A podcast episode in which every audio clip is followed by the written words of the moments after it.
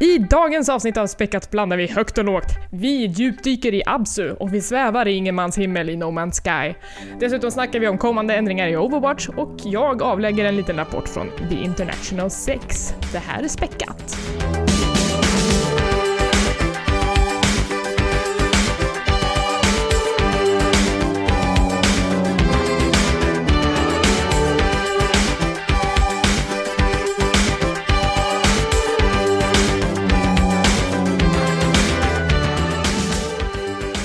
Välkomna till Speckat, en podcast om spel och allt runt omkring. Jag heter Elisabeth. Jag heter Niklas. Och jag heter Tommy. Ja, hur mår ni? Niklas? Jo, men det är bra. Jag tar en paus från OS nu för att spela in det här jävla avsnittet. Men det... Nej, men det kommer att gå bra. Jag har inte så mycket roligt att berätta om det är det du fiskar efter. Det har varit lite jobbiga dagar för min flickvän nu den senaste veckan. För dels har vi tittat på OS som hon tycker är jättetråkigt. Och dels har jag spelat No Man's Sky som hon tycker är ännu tristare att titta på. Vi vill återkomma lite kring det spelet. Det blir väl någon slags huvudnummer i det här avsnittet, No Man's Sky då alltså. Huruvida det är kul att titta på eller inte. Jag tar ju avstånd ifrån OS på grund av allt det där korrupta skitet som hålls på där. Och bland annat, jag kan hålla en lång harang vad jag tycker om det där. Men jag vill ändå veta, vad är det största spektaklet som har hänt? Inget så här, någon svensk har vunnit guld eller någonting. Du vet vad vi vill höra. Jag vill höra något snaskigt. Ja. Ja, det vill jag.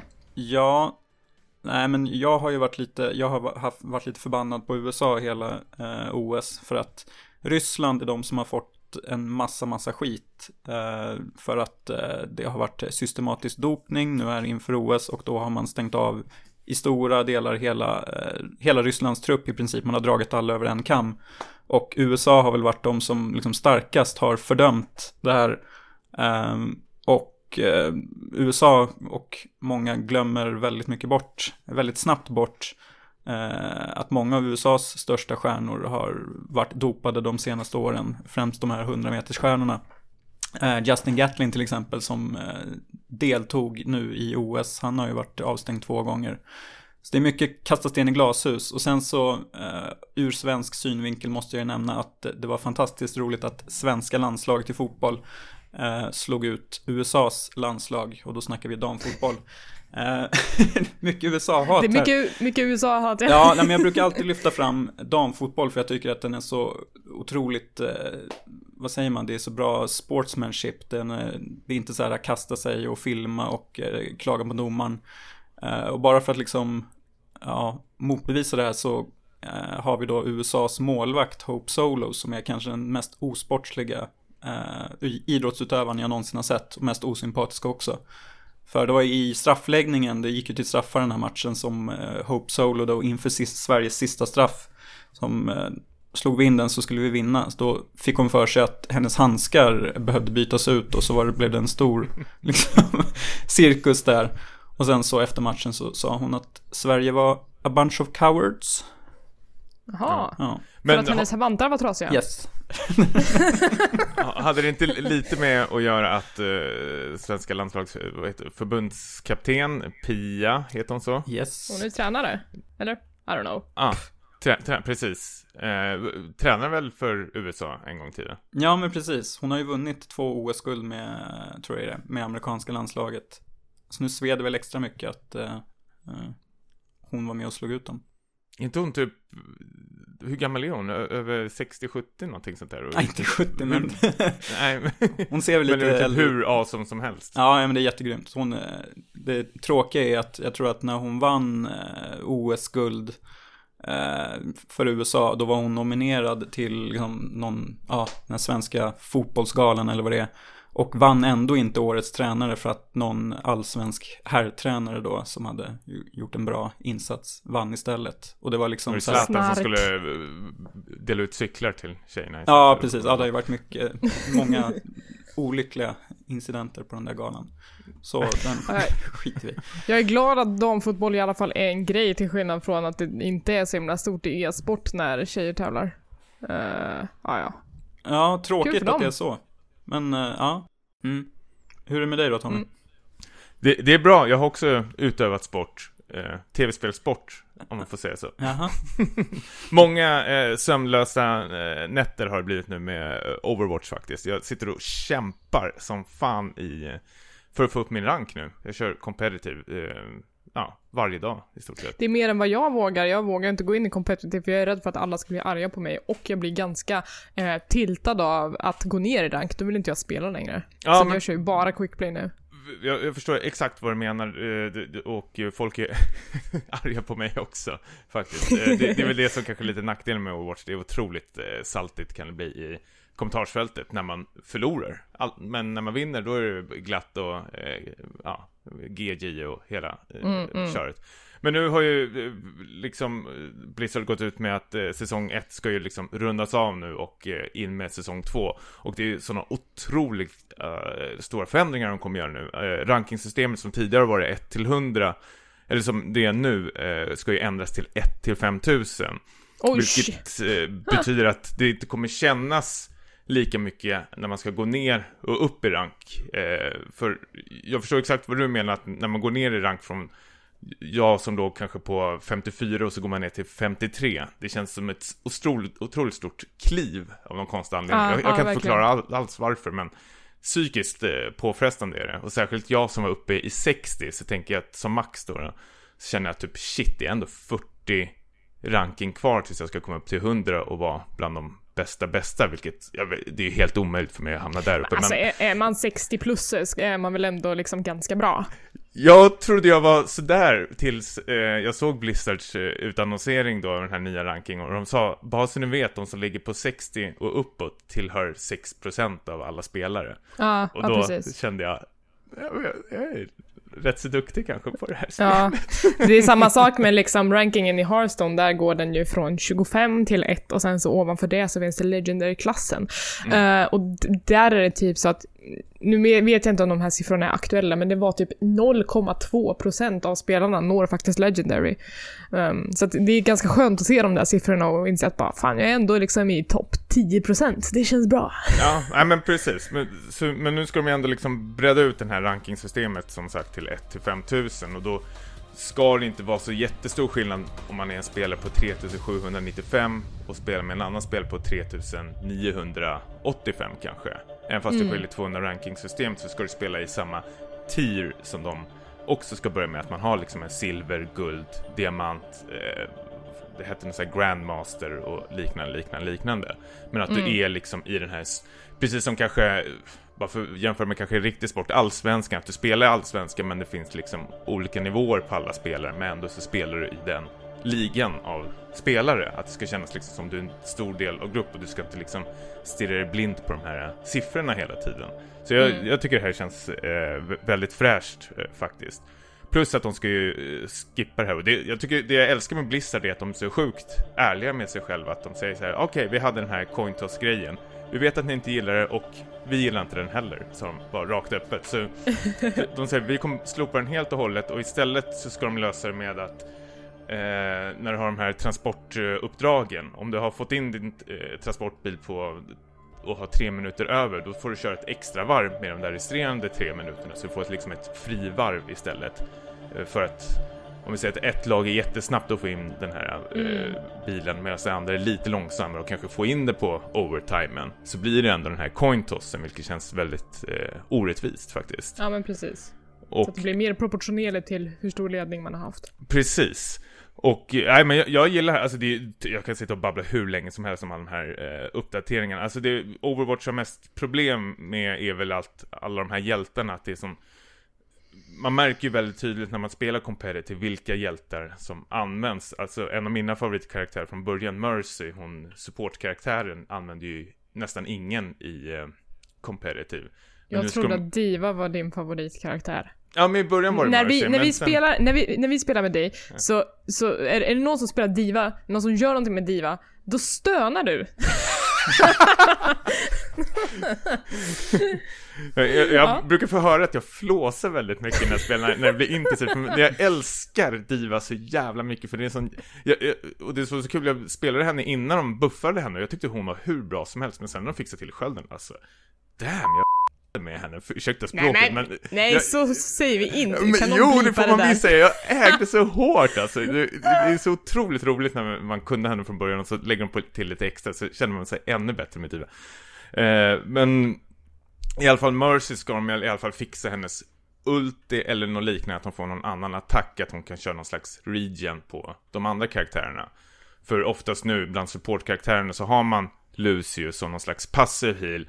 Och sen har man Zenyatta som får vara lite både damage healer. Och det, den efter att Zenyatta fick en buff så har jag inte sett Mercy. Nej, precis. Och det är ju det som är lite... Och det svåra med det här, de här Heroes-spelen överhuvudtaget är att hitta den här balansen och variationen bland hjältarna. Men det är ju det jag älskar också med Overwatch, att det blir lite som sten, sax, påse, att du kan inte fastna vid samma hjälte hela tiden, utan du måste hitta en hjälte som kan kontra motståndarnas hjälte om det går dåligt för den hjälten du är. Men apropå hjältar nu då, den nya Sombra, hur känner du för det? Det är så här, alltså, Blizzard har ju teasat väldigt, väldigt mycket om den här nya hjälten som ska komma. Det verkar bli någon slags stealth-hjälte, kanske en sniper eller assassin av något slag. Jättekul med nya hjältar. Alltså problemet tycker jag, när de har introducerat nya hjältar, till exempel de gjorde med Anna som jag tycker är hur cool som helst. Men problemet har ju blivit att alla vill spela Anna då bara för att det är en ny karaktär. Och då blir och quickplay och sånt där gör ingenting. Då känner jag så här, då spelar man vill, det spelar ingen roll. Men när det är så här competitive och någon väljer Anna, då blir det så här, okej, kan hen spela Anna eller vill hen spela Anna bara för det är en ny karaktär? Och och man har ju inte liksom lärt känna den här karaktären, hur den spelas eller någonting sånt där. Jag har ju märkt flera stycken som spelar Anna och tänker så här, shit, det är en sniper, nu ska jag sätta henne på offensiven och börja skjuta massor med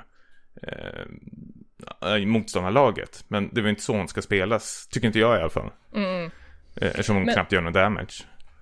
Men nu när vi spelar in så har ju precis Gamescom dragit igång, och där har faktiskt kommit en nyhet om att vi ska få en helt ny karta till Overwatch. Det är en payload-karta, tror jag, som heter Eichenwalde och verkar utspela sig i Tyskland och ha någonting med Reinhardt att göra. Jo, precis, det måste det vara, ja. Men Mercy är väl också från... Hon är från Schweiz. Är hon från Schweiz? När OS-skinsen kom så har hon fått ett country-skin med den schweiziska flaggan på. Ja, jag har mycket att säga om den där OS-grejen också. Jag tycker det känns jättedåligt av Blizzard att ha någon slags limited edition för det där. Jag har det svenska Torbjörn-skinnet, jag har inget att klaga på. Jag fick Divas koreanska skin, så jag kan ju förstås inte heller klaga. Men ändå, jag vill ha allt. Då så. Men jag vill ha allt. Och så jag har Nepals flagga, liksom. Det känns liksom... Jag har svenska flaggan. Och jag fick Torbjörns voiceline I'm Swedish, så jag har det full kit. Jaha, du är nästan lika svensk som en sverigedemokrat men nästan. Nej. Svenskare än så. Nej, men jag är ju skitspännande på säsong 2. Eller hur känner du, Elisabeth? Ja, men som sagt, jag har inte spelat jättemycket competitive hittills, men det kommer nog bli kul. Alltså när en säsong tar slut så blir man ju belönad utifrån vilken rank man har uppnått under den här tidigare säsongen. Så det ska bli kul att se exakt vad det är för belöningar som spelare får nu och se om de kanske är tillräckligt äggande för att man ska vilja spela mycket competitive points. Ja, men det finns rykten om att du kommer få mer grejer, typ lootboxes eller sådana saker. Okay. Ja. Så att det återstår att se. Spännande. Ska jag säga. Då får vi börja spela efter den här jävla podcasten. Det är ju också e-sport i helgen. Det är ju den första stora Overwatch-turneringen som har final på söndag, nämligen ESL Atlantic Showdown. Det känns också superpepp att se hur Overwatch står sig som åskådarsport och som liksom stor e-sportsturnering. Det ska vi kolla på. Vi i Stockholm e-sport ska ha en Overwatch-bar, vår allra första Overwatch-bar på Åhléns gamla stan. Vi kommer ha den på söndag klockan 1. Den här tävlingen är rolig därför att det är då 4 amerikanska lag och 4 europeiska lag som har kvalat i sina respektive regionsserier. Så då kommer de liksom göra upp nu i ett sista möte. bland mästare. Det som är roligt är att det finns jättemycket svenskar med i den här turneringen som har kvalat, och de är med i 5 av de 8 lagen, så att de har även kvalat på den amerikanska sidan av turneringen. Det verkar inte vara någon slags låsning där på vem som får delta. Så det är kul att visa, eller att se att Sverige visar framfötterna i den här liksom väldigt fräscha e-sporten. Ja, någon svensk som inte kommer visa framfötterna är kanske jag, som kommer sitta där armarna i kors och muttra att inte jag fick vara med. Du var inte ens anmäld. Nej, men nästa år. Ja. Hur har du haft det då, Elisabeth? Jag har haft det fint. Jag har också spelat jättemycket Overwatch.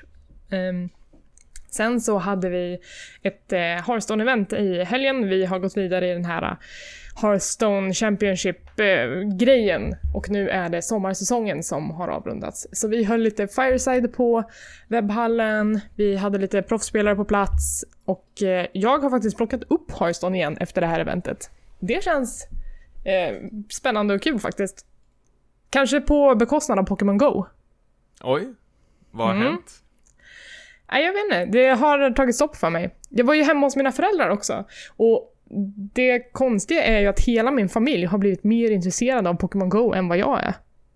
Och det är ganska avtändande. Man bara, jag kan inte prata med de här människorna. De vill bara veta vilken level jag är och hur starka mina Pokémon är.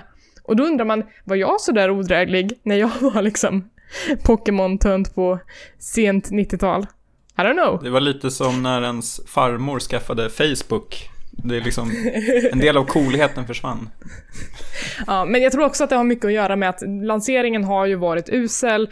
Niantic försöker städa upp efter sig, och deras förändringar som de har implementerat har inte varit särskilt bra, och det känns som att de försöker tejpa ihop något som håller på att bara faller isär. Jag kastade in telefonen i väggen när jag skulle fånga en ratata på över 22, och liksom, det gick inte. Den sprang iväg. Då tänkte jag, faktiskt shit. Ja, så att det har inte blivit supermycket Pokémon Go. Jag kan plocka upp det om någon säger typ, det står en Pokémon som du inte har just här. Då plockar jag upp telefonen. Men annars så spelar jag nu Hearthstone, och jag har kört den första vingen i den här nya expansionen som vi pratade om i förra avsnittet. Och den verkar vara, alltså den känns ganska skojig. Och det är ju det de här singleplayer-äventyren är till för. Så att jag har väldigt kul med det. Nästa flygel kommer den här veckan. Och sen så blir det nya flyglar i 2 veckor framöver efter det.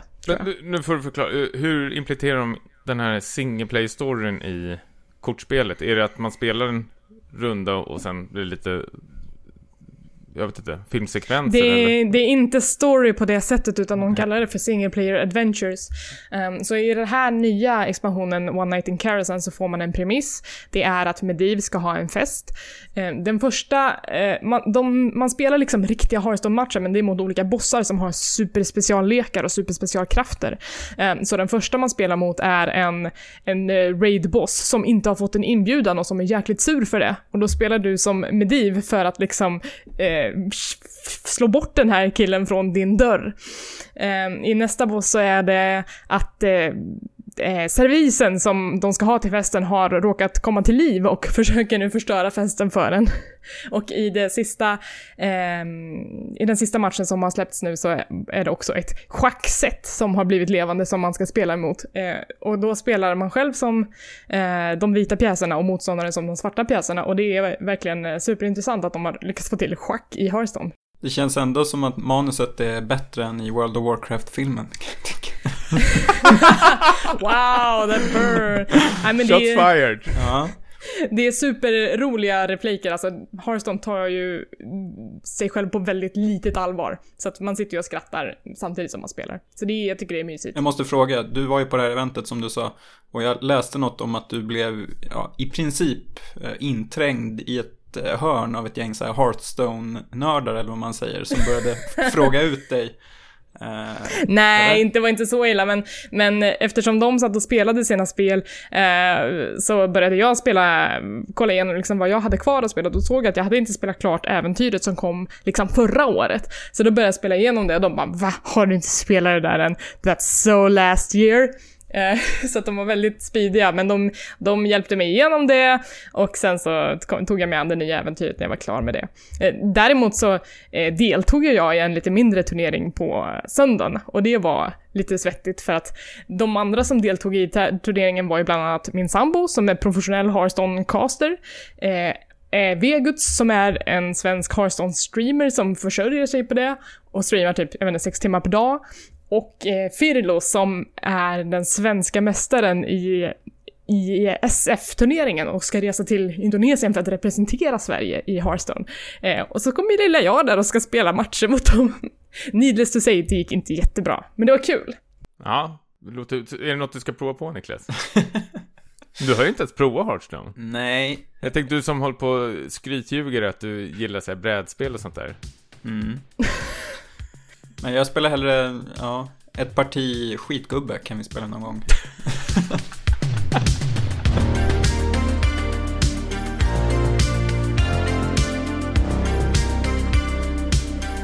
Anyway, det har ju hänt lite saker i veckan. Det är nämligen så att världens största e-sportshändelse, The International, har spelats klart i USA under helgen. Har ni följt det? Nej, är det här någon motsvarighet till OS kan man säga om det är den största? Jävla uppkäfter det hela. Alltså fun fact, det ordnas någon slags e-sportsvariant på OS i Rio just nu. Men det är ingen som vet riktigt någonting om det eventet och jag har inte sett någonting av det. Men de ska tydligen spela Super Smash Brothers och Smite.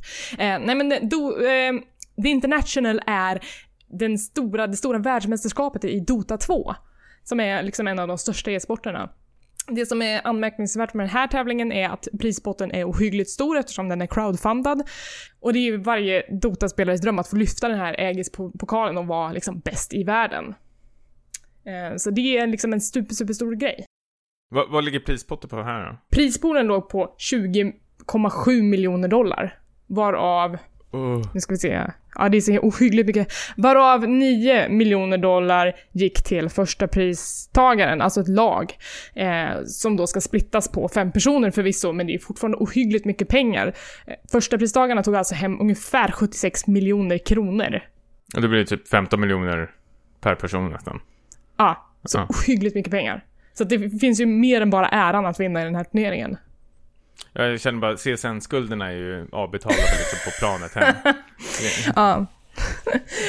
Det vinnande laget blev alltså Wings Gaming från Kina. Och tvåa blev Digital Chaos. Så det blev en liten öst mot väst-möte.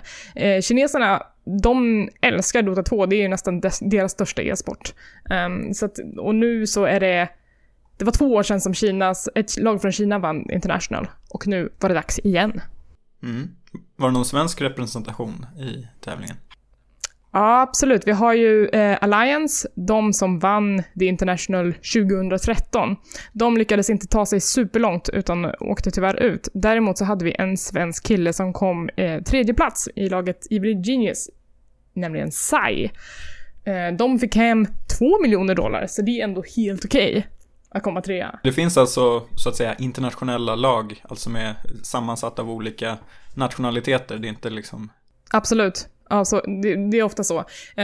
Vissa lag, speciellt kanske de asiatiska, de blandar inte superofta, men i Europa och i Amerika så är det väldigt vanligt att man bara plockar liksom de bästa man kan. Mm. Har det lite med språket att göra? Förmodligen också. Att vi många här i väst kör väl engelska rakt av. Och, ja, men precis. Ostasien har ju sina kantonesiska och hangul och japanska. Ja, men det är säkert kulturella skillnader också, att det är liksom annan mentalitet i träning och sådana saker. Mm. Men det är inte supervanligt med så här nationella lag, att det är det svenska laget eller det amerikanska laget, utan de är ofta blandade och ibland så är de superblandade. Men sen så är det ju, vissa lag har ju sin bas i något speciellt land och anses då vara från det landet i vissa fall. Mm. Ja, men så det var kul att en svensk fick ändå en pallplats och kul för vinnarna som nu är miljonärer. Mm. Inga smaskiga skandaler. Så jag tänkte, förra gången så var det väl att de... Ja, men några deltagare hade väl på hotellrummet, så hade väl personalen på hotellet plockat på sig typ kablar och skärmar och sånt där. Jag har inte superkoll på just OTA-scenen, för att det är verkligen den e-sporten jag förstår minst av alla. Däremot så vet jag att det var lite så här shenanigans under direktsändningen, att de bytte bland annat ut alla kommentatorer och expertpanelen mot dockor under ett segment. De visade också upp hologram, inte för live-publiken tror jag, men i streamen så blev det liksom som en augmented reality, att de slängde in hjältarna från Dota 2 så att det såg ut som att de stod bredvid de som satt på scenen. Så det var ganska häftigt. Det låter ju otroligt på kostnaderna. Det är ju väldigt roligt. Ja, men Valve badar ju liksom i pengar, så att det kan de gott göra. Och det här är ju det största de gör på hela året, så att det finns ju verkligen anledning att make it rain. Är det därför inte kommer någon Half-Life 3 på ett tag, för att de håller på med den här tävlingen? Förlåt, får jag bara flika in på Half-Life 3? Har ni sett den där banden som hänger utanför Gamescom? Ja. Nej, vadå? Det står Half-Life 3, men det är ett kolon och sen en trea. Och folk gick ju helt bananas till som upptäckte att det var 3 stycken editors från Half-Life första spel som ska vara jättepanela. Så Valve trollade igen. Alltså de vet vad de håller på med.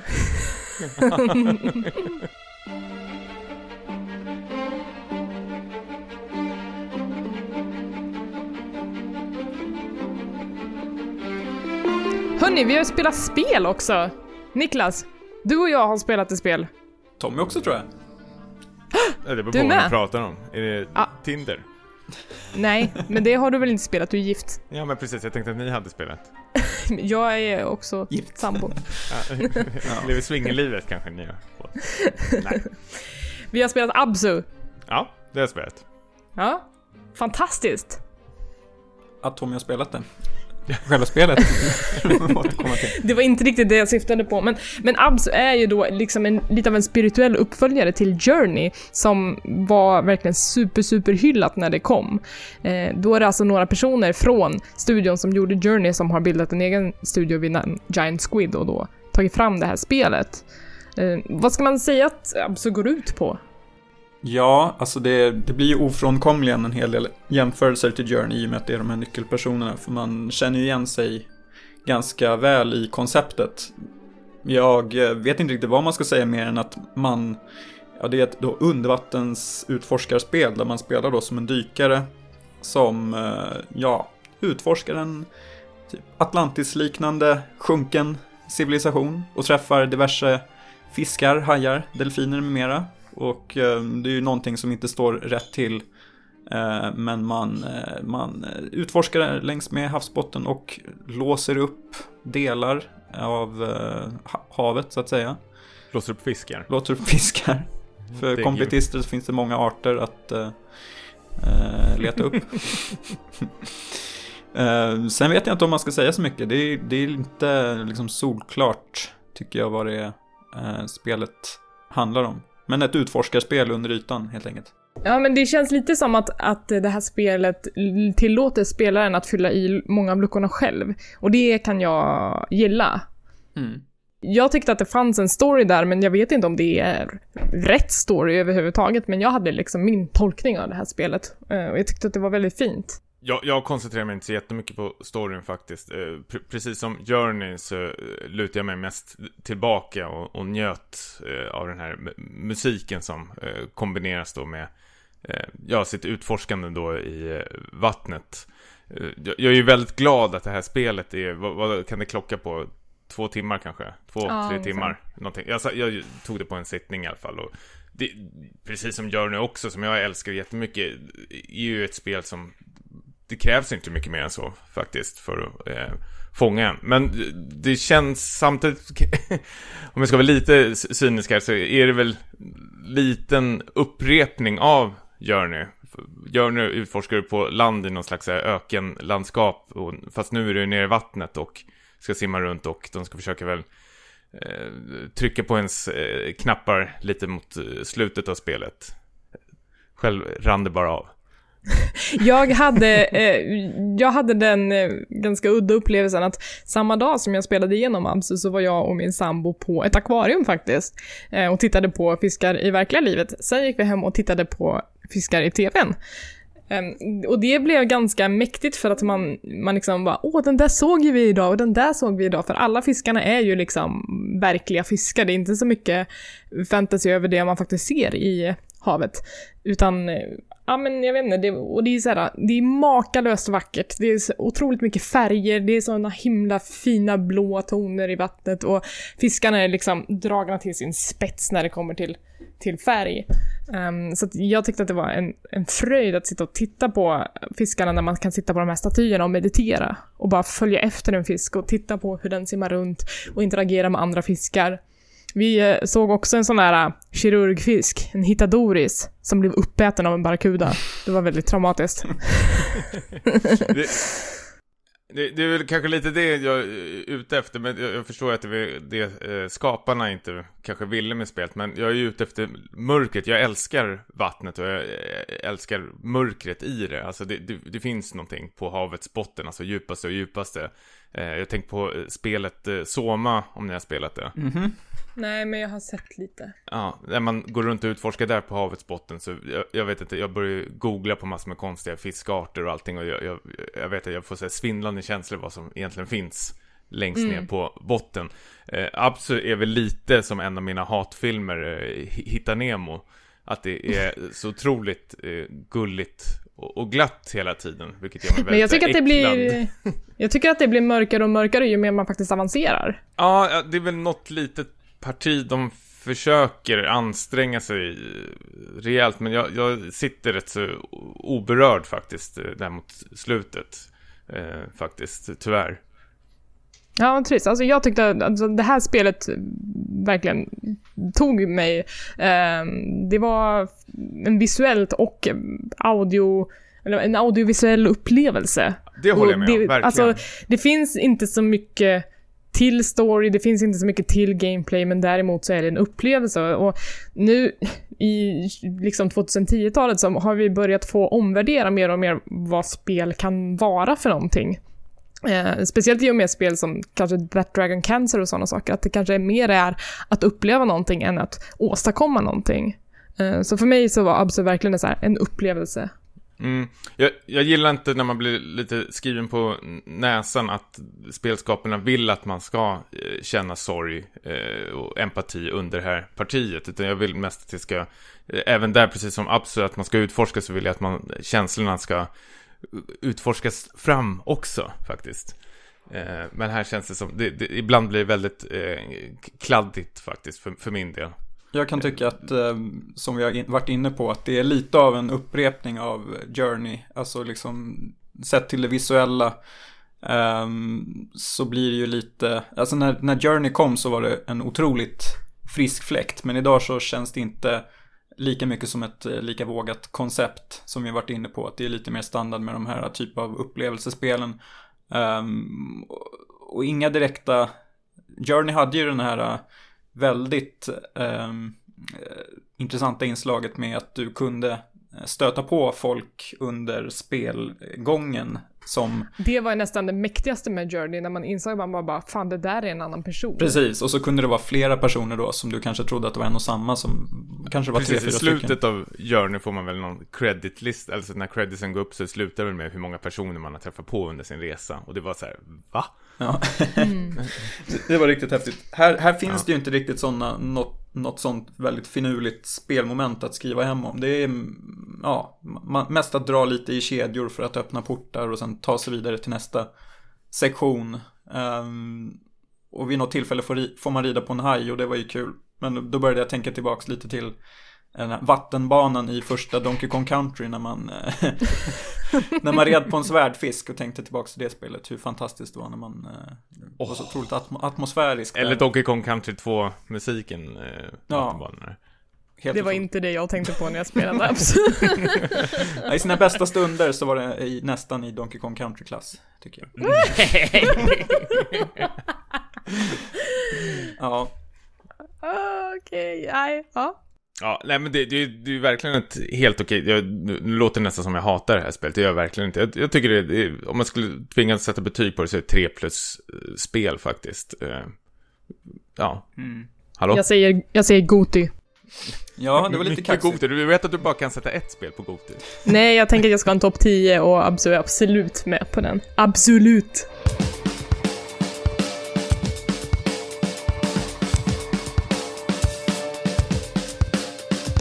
Ska vi prata om den stora elefanten i rummet som har hängt över oss nu de senaste 2 veckorna? Säger du Tommy, Niklas, så kommer jag fan spöra ner dig. Nämligen Tommy. Ja. Nämligen No Man's Sky. Den har kommit. Ja. Den är här. Rymden är oändlig. Eller? Ja, nej, men en liten kontext här för alla som är lite intresserade av spel har väl inte undgått. Jag tror det var väl på E3 för drygt 2 år sedan då som Hello Games gjorde den här oerhört lyckade pitchen om ett i princip oändligt universum där spelarna kunde upptäcka liksom, triljoner, biljoners planeter och döpa dem hur man ville. Och eventuellt skulle man kunna stöta på andra spelare, det var lite oklart där. En oerhört lyckad pitch, och nu har man då på 2 år försökt bygga ett spel kring det här. Det är väl det känns som. Handlingen oerhört kryptisk till en början, men tanken är väl att man ska bedriva lite gruvdrift ute i rymden. Man utforskar de här planeterna. Man träffar lite aliens på rymdstationer som man kan handla lite av. Och sen så, för de som vill ha någon typ av liksom syfte med allt det här, så går det ju att närma sig galaxens mittpunkt för att kanske få reda på meningen med livet. Spelet. Eller med själva spelet. Meningen med att du har lagt 600 spänn på det här spelet som du har spelat i 30 timmar och du förstår inte varför. Mm. Mm. Vi ska ju inte spoila någonting här. Jag tror inte någon av oss har kommit in så långt, men bara för att flika in så en kompis till mig berättade att han hade liksom googlat upp hur det slutade och att man skulle bli jäkligt förbannad, sa han, om man har lagt upp. Jag har också googlat fram vad slutet är och jag blev förbannad.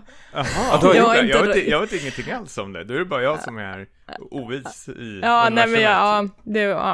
Men det har ju varit väldigt mycket stormar nu kring den här releasen. Den har inte varit helt oproblematisk, men det känns som att det är det med varje spelrelease någonsin i det här året.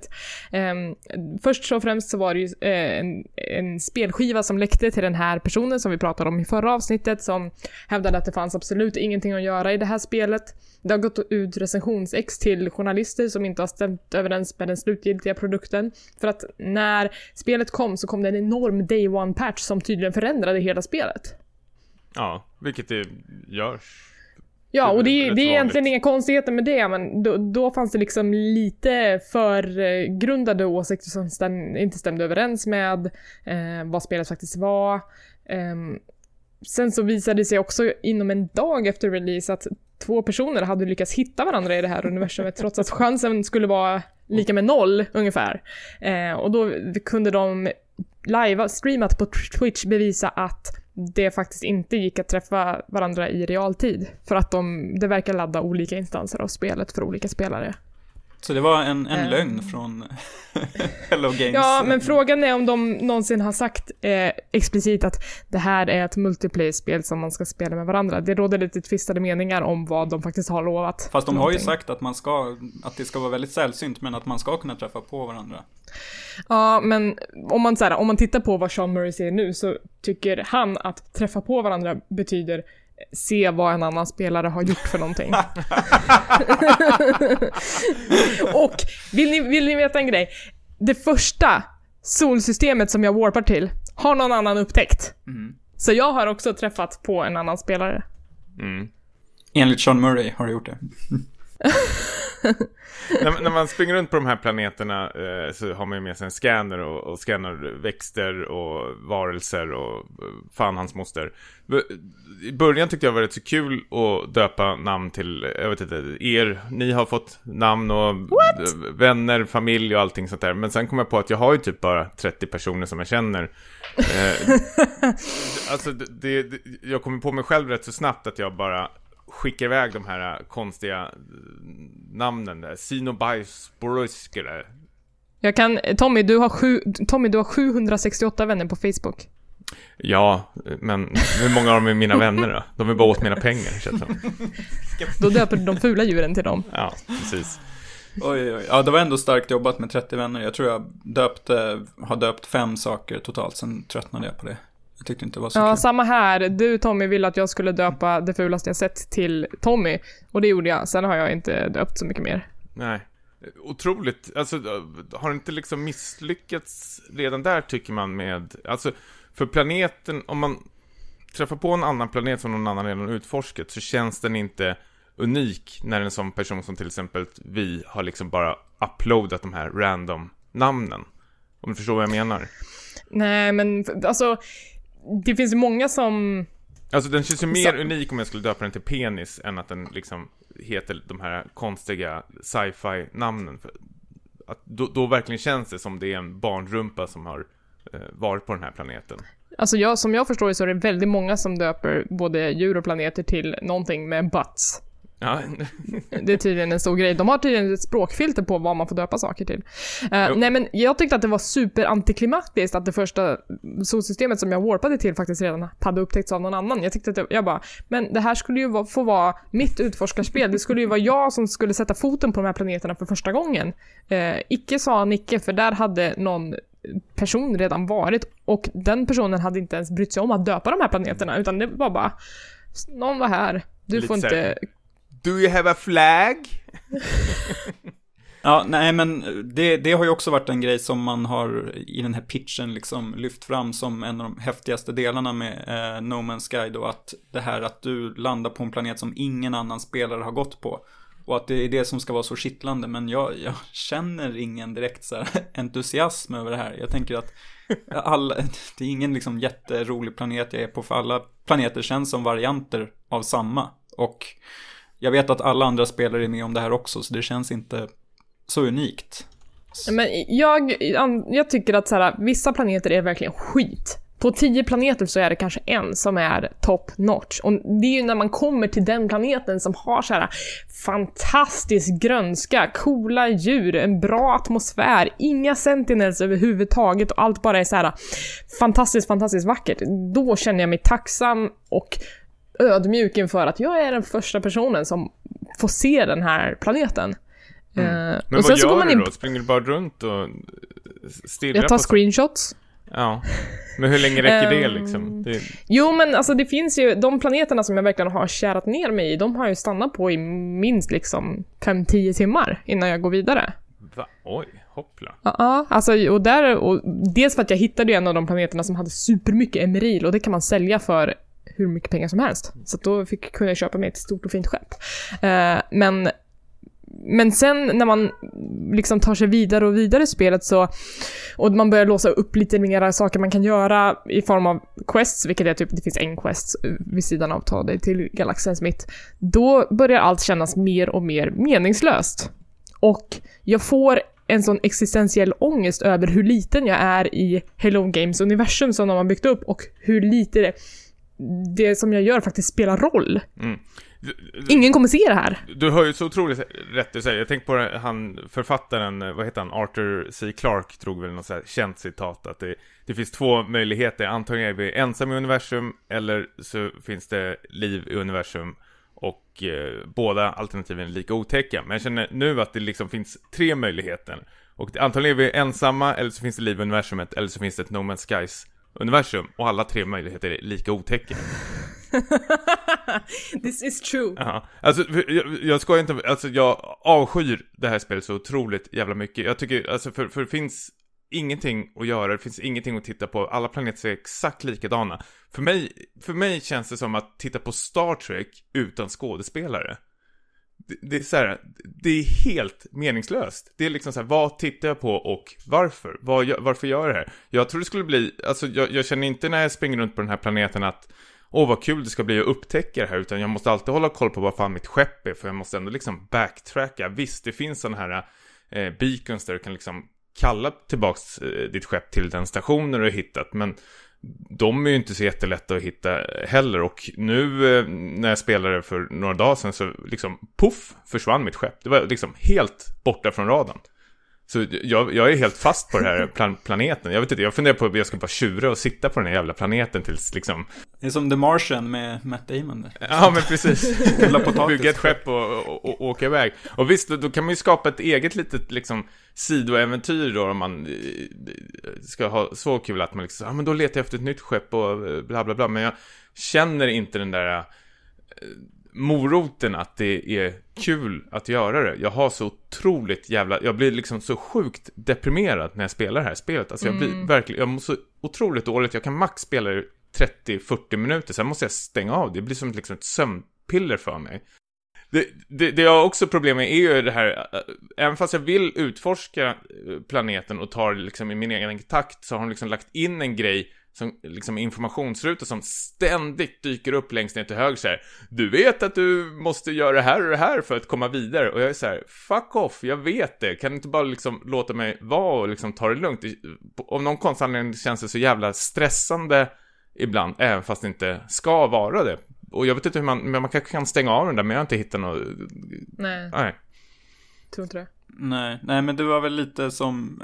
Jag tänkte också på det här med att det här med en morot att ta sig till nästa solsystem, för jag tycker att dels är det ett jäkla jobb, ett tråkigt jobb att hela tiden liksom göra den här hoppen till nästa solsystem, för att du behöver samla ihop till en warpstone för att kunna då ta dig dit, och för att få en warpstone måste du ha några sällsynta stenar som du sätter ihop, och för att kunna göra det så måste du ha några sällsynta mineraler, och så är det samma visa hela tiden då för att göra det här. Och sen när du kommer till nästa solsystem så känns det i princip som att du är i samma solsystem. Jag hittar liksom ingen skillnad där. Jag får känslan av att man har byggt ett spel kring sidouppdragen i synnerhet första Mass Effect, att du liksom en oerhörd mängd planeter som du kan besöka, men som bara känns som varianter av en och samma, med de här utposterna som ser exakt likadan ut.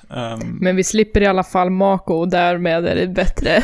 Ja, är det verkligen det? För här måste du ju liksom samla plutonium för att kunna resa någonstans hela tiden. Och det blir ju också otroligt segt, för att så fort, det är väl kanske det värsta jag tycker med det här spelet, och det är de här små Sentinel drones, de här robotarna som dyker upp, att så fort du börjar, inte på alla planeter såklart, men när du ska samla mineraler som ändå det här spelet går ut på, då kommer de här små robotarna. De på skarpt.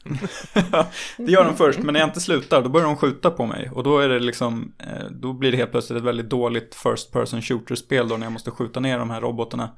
Och det känns som något som de... Stridsmekaniken är ju under all kritik. Det är den verkligen, för det här känns ju som något de bara lagt till i sista sekunden för att skapa mer gameplay och dryga ut speltiden. Men det är bara irriterande, det är inte utmanande alls, bara drygt. En annan grej som jag har lite åsikter om är hur otroligt tomt det här spelet känns, för att även fast det finns en massa olika djur som är genererade från de här olika parametrarna som man har lagt in i spelet, och även fast det finns en massa aliens som man lär sig prata med, det tycker jag är det roligaste i spelet, att man får lära sig alienspråk, det är supernice, men när man väl liksom kommer till vad de faktiskt säger så är det ingenting av vikt. Det finns liksom det finns ingen story som de berättar. Det finns ingenting som engagerar mig. Det som är, om man besöker de här olika monoliterna, då kan man få reda på de här olika rasernas historia, och det är liksom det närmaste man kommer en handskriven story i det här spelet. Men det är så livlöst. Det är så otroligt livlöst. Jag håller verkligen med. Man är ju inte dugg intresserad av vad de här raserna kommer från eller något liknande. Man kan ju inte skapa någon band med någon eller någonting. Jag vet inte vad det är. Man känner sig som en nål i en höstack. Ja, skit. Ja. Nej, men ja, det blir alltså ljummet när man ska, jag vet inte om jag tycker om det, för att vissa stunder när man kommer till de här superbra planeterna och det är så här visuellt otroligt färgsprakande och det kan vara ordentligt snyggt, och soundtracket som 65 Days of Static har gjort är också så här svinbra. Det lyssnar jag ju på utanför spelet. Det är verkligen det bästa med hela spelet. Det visuella och ljudet. Men så fort det kommer till gameplay och story, då är det bara så här. Det är ett survival-spel som det inte är särskilt svårt att överleva i. Och sen så är det typ ett mining- och crafting-spel. Fast det går inte att crafta så himla mycket. Ja. Känns inte Minecraft liksom mer unika liksom planeter, vad ska man säga, världar man skapar där med deras slumpgenerator? Ja, de biomerna har man ju lärt sig. Tänk om man skulle bara, Minecraft skulle kunna ta de här världarna i No Man's Sky. Vi placerar Steve på de här planeterna. Ja, jag vet inte, jag har ju börjat spela Minecraft och jag känner att när vi springer runt där tillsammans, jag och mina vänner, att det känns mer intressant och läskigt och spännande. Jo, men det är absolut mer intressant att spela Minecraft. Ja. Alla gånger. Ja, men precis. Men det är ju det här spelet missar. Alltså, det ska ju vara spännande att utforska den här världen. Och jag tycker de måste fixa det här grejen med skeppet. Att liksom, nu är du 20 minuter ifrån skeppet, så liksom, du vet att du måste backtracka hela vägen. Och då blir det liksom att man måste springa 20 minuter liksom samma jävla väg som man kommer ifrån. Men gud, man går inte 20 minuter ifrån sitt skepp, Tommy. Ja, men det är det här som du säger, för då börjar folk liksom säga så här att ja, men sätt dig i skeppet och åk några meter och sen utforskar du liksom en radie på 10-100 meter eller någonting, sen sätter du skeppet och åker iväg igen till nästa del av planeten.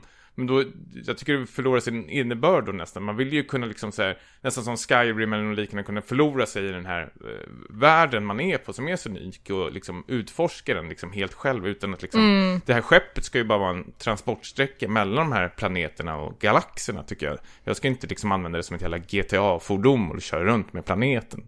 Nej, för då måste du tanka och hitta bränsle för att göra det. Det är det som är drygt. Och du blir barnvakt till ditt skepp. Ja, precis. Och jag blir så jävla ledsen när jag pratar om det här. Så alltså, vad är kontentan? Vi är ju rätt besvikna. Alltså, jag har inte gett upp på det här riktigt än. Jag har ju, nej, inte jag heller. Lite som Tommy så har jag har inte kunnat liksom tillåta mig att sjunka in i de här långa sittningarna utan bara spelat lite i taget. Men jag har hört från många att det liksom ska öppna upp sig typ ett, jag vet inte, 15 timmar in i spelet när du har låst upp lite större inventory så att du inte bara håller på liksom, med inventory management hela tiden. För det är också en väldigt tråkig aspekt av spelet. Och jag gillar ju verkligen tanken med det här att vara en space trucker som åker runt i rymden och utvinner och fraktar mineraler och kanske kan bygga upp något typ av imperium. Men det verkar man inte riktigt kunna här. Men då kanske man ska spela typ Star Citizen eller... Ja, det verkar vara samma typ av fuskbygge, känns det som.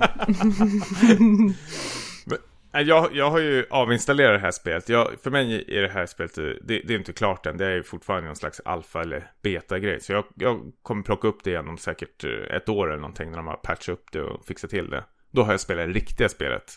För ni som spelar nu och hyllar det, ni har inte varit med om det än. Jag känner, alltså jag är inte heller klar med det här spelet och jag har ändå verkligen satt mig och suttit en hel dag och stirrat på tvn och sen så insåg jag att jag har inte ätit på 7 timmar, så att det är ju någonting som håller fast mig i det här spelet, men jag kan ändå inte säga att det jag gör är speciellt kul, så att jag vet inte, jag hoppas också på att några patchar kan få det här och bli lite mer levande. Men mitt fucking skepp är borta. Det är ju inte ens ett färdigt spel. Alltså, jag har ju varit med om en gång när jag gått tillbaks till basen där jag liksom finparkerat det här jävla skeppet på en platta. Och helt plötsligt är det liksom så här, jag har tagit kort på det och måste skicka iväg till er. Det är liksom 8-10 meter upp i luften och hänger snett liksom. Och då har jag fått använda min jetpack och flyga upp till det och liksom hållit in fyrkant och precis liksom lyckats komma in i skeppet liksom. Det är ju supertrasigt spel det här. Vi får se helt enkelt. Återkommer. Nej, vi återkommer. Alls, om ett år. Nej, vi återkommer aldrig. Nej, jo, ett år. Då tar vi upp det. Ja, men det är verkligen så här, det har ju varit superbuggat. Alltså, folk som inte har avslutat questet med att skaffa hyperdrive, som har skaffat sig nya skepp, de har fastnat på planeter för att då går det aldrig att få en hyperdrive igen. Folk som har skaffat redeemat sin limited edition pre-order specialskepp, de kan också fastna liksom, för att de har gjort saker för fort, så att det är mycket så här game-breaking buggar. Så det har varit mycket frustration kring den här releasen. Det var i princip ospelbart på PC för vissa när det kom. Det kommer lite akutpatchar nu, så att ja, en trist lansering från Hello Games, och då har det ändå försenats en gång. Ja, jag säger bara hej och välkommen till årets sämsta spel.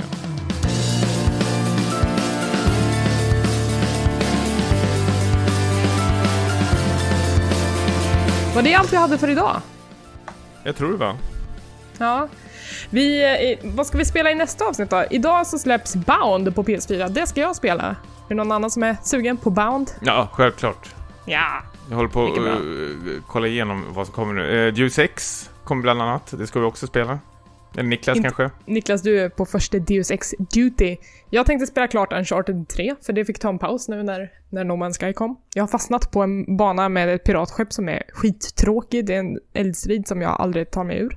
Det låter som 4:an. Ja, precis. Jag tänkte också det. Är det inte 4:an du spelar? Nej, det är 3:an. Ja.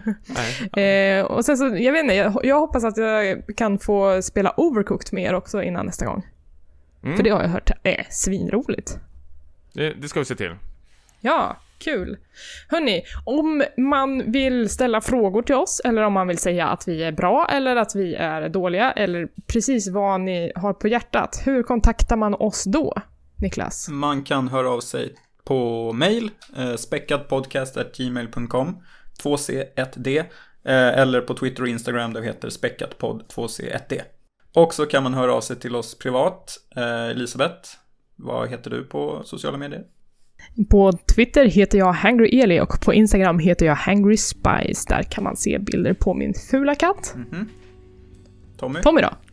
Ja, på Twitter så heter jag Tommy_Jansson och skriver hur mycket jag avskyr No Man's Skies. Och på Instagram heter jag Stimpas och tar bilder på hur mycket jag avskyr No Man's Sky. Niklas? Ja, på Twitter Niklas Lundqvist, där jag kommer att lägga upp mina teorier kring slutet av No Man's Sky, vad det kan betyda. Instagram OneLastNiklas, där jag lägger upp bilder på när jag rensar ut mitt förråd. Det kommer jag prata om mer nästa avsnitt. Gud vad följbart det låter. Cliffhanger. Hoppas att det är lite spöke som kommer ut där. Fast nu ska ju ni posta om roliga grejer. Nu fick jag posta bara katt igen. Ah, ja, skitsamma.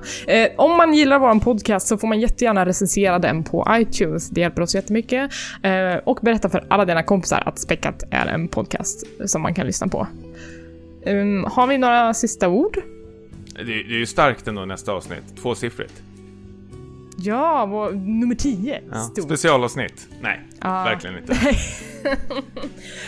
Hörrni, ha det så bra. Vi hörs om 2 veckor ungefär. Puss och kram. Ciao. Åh, vad skönt det var att få ut sig. Jag har suttit inne med det där så otroligt länge.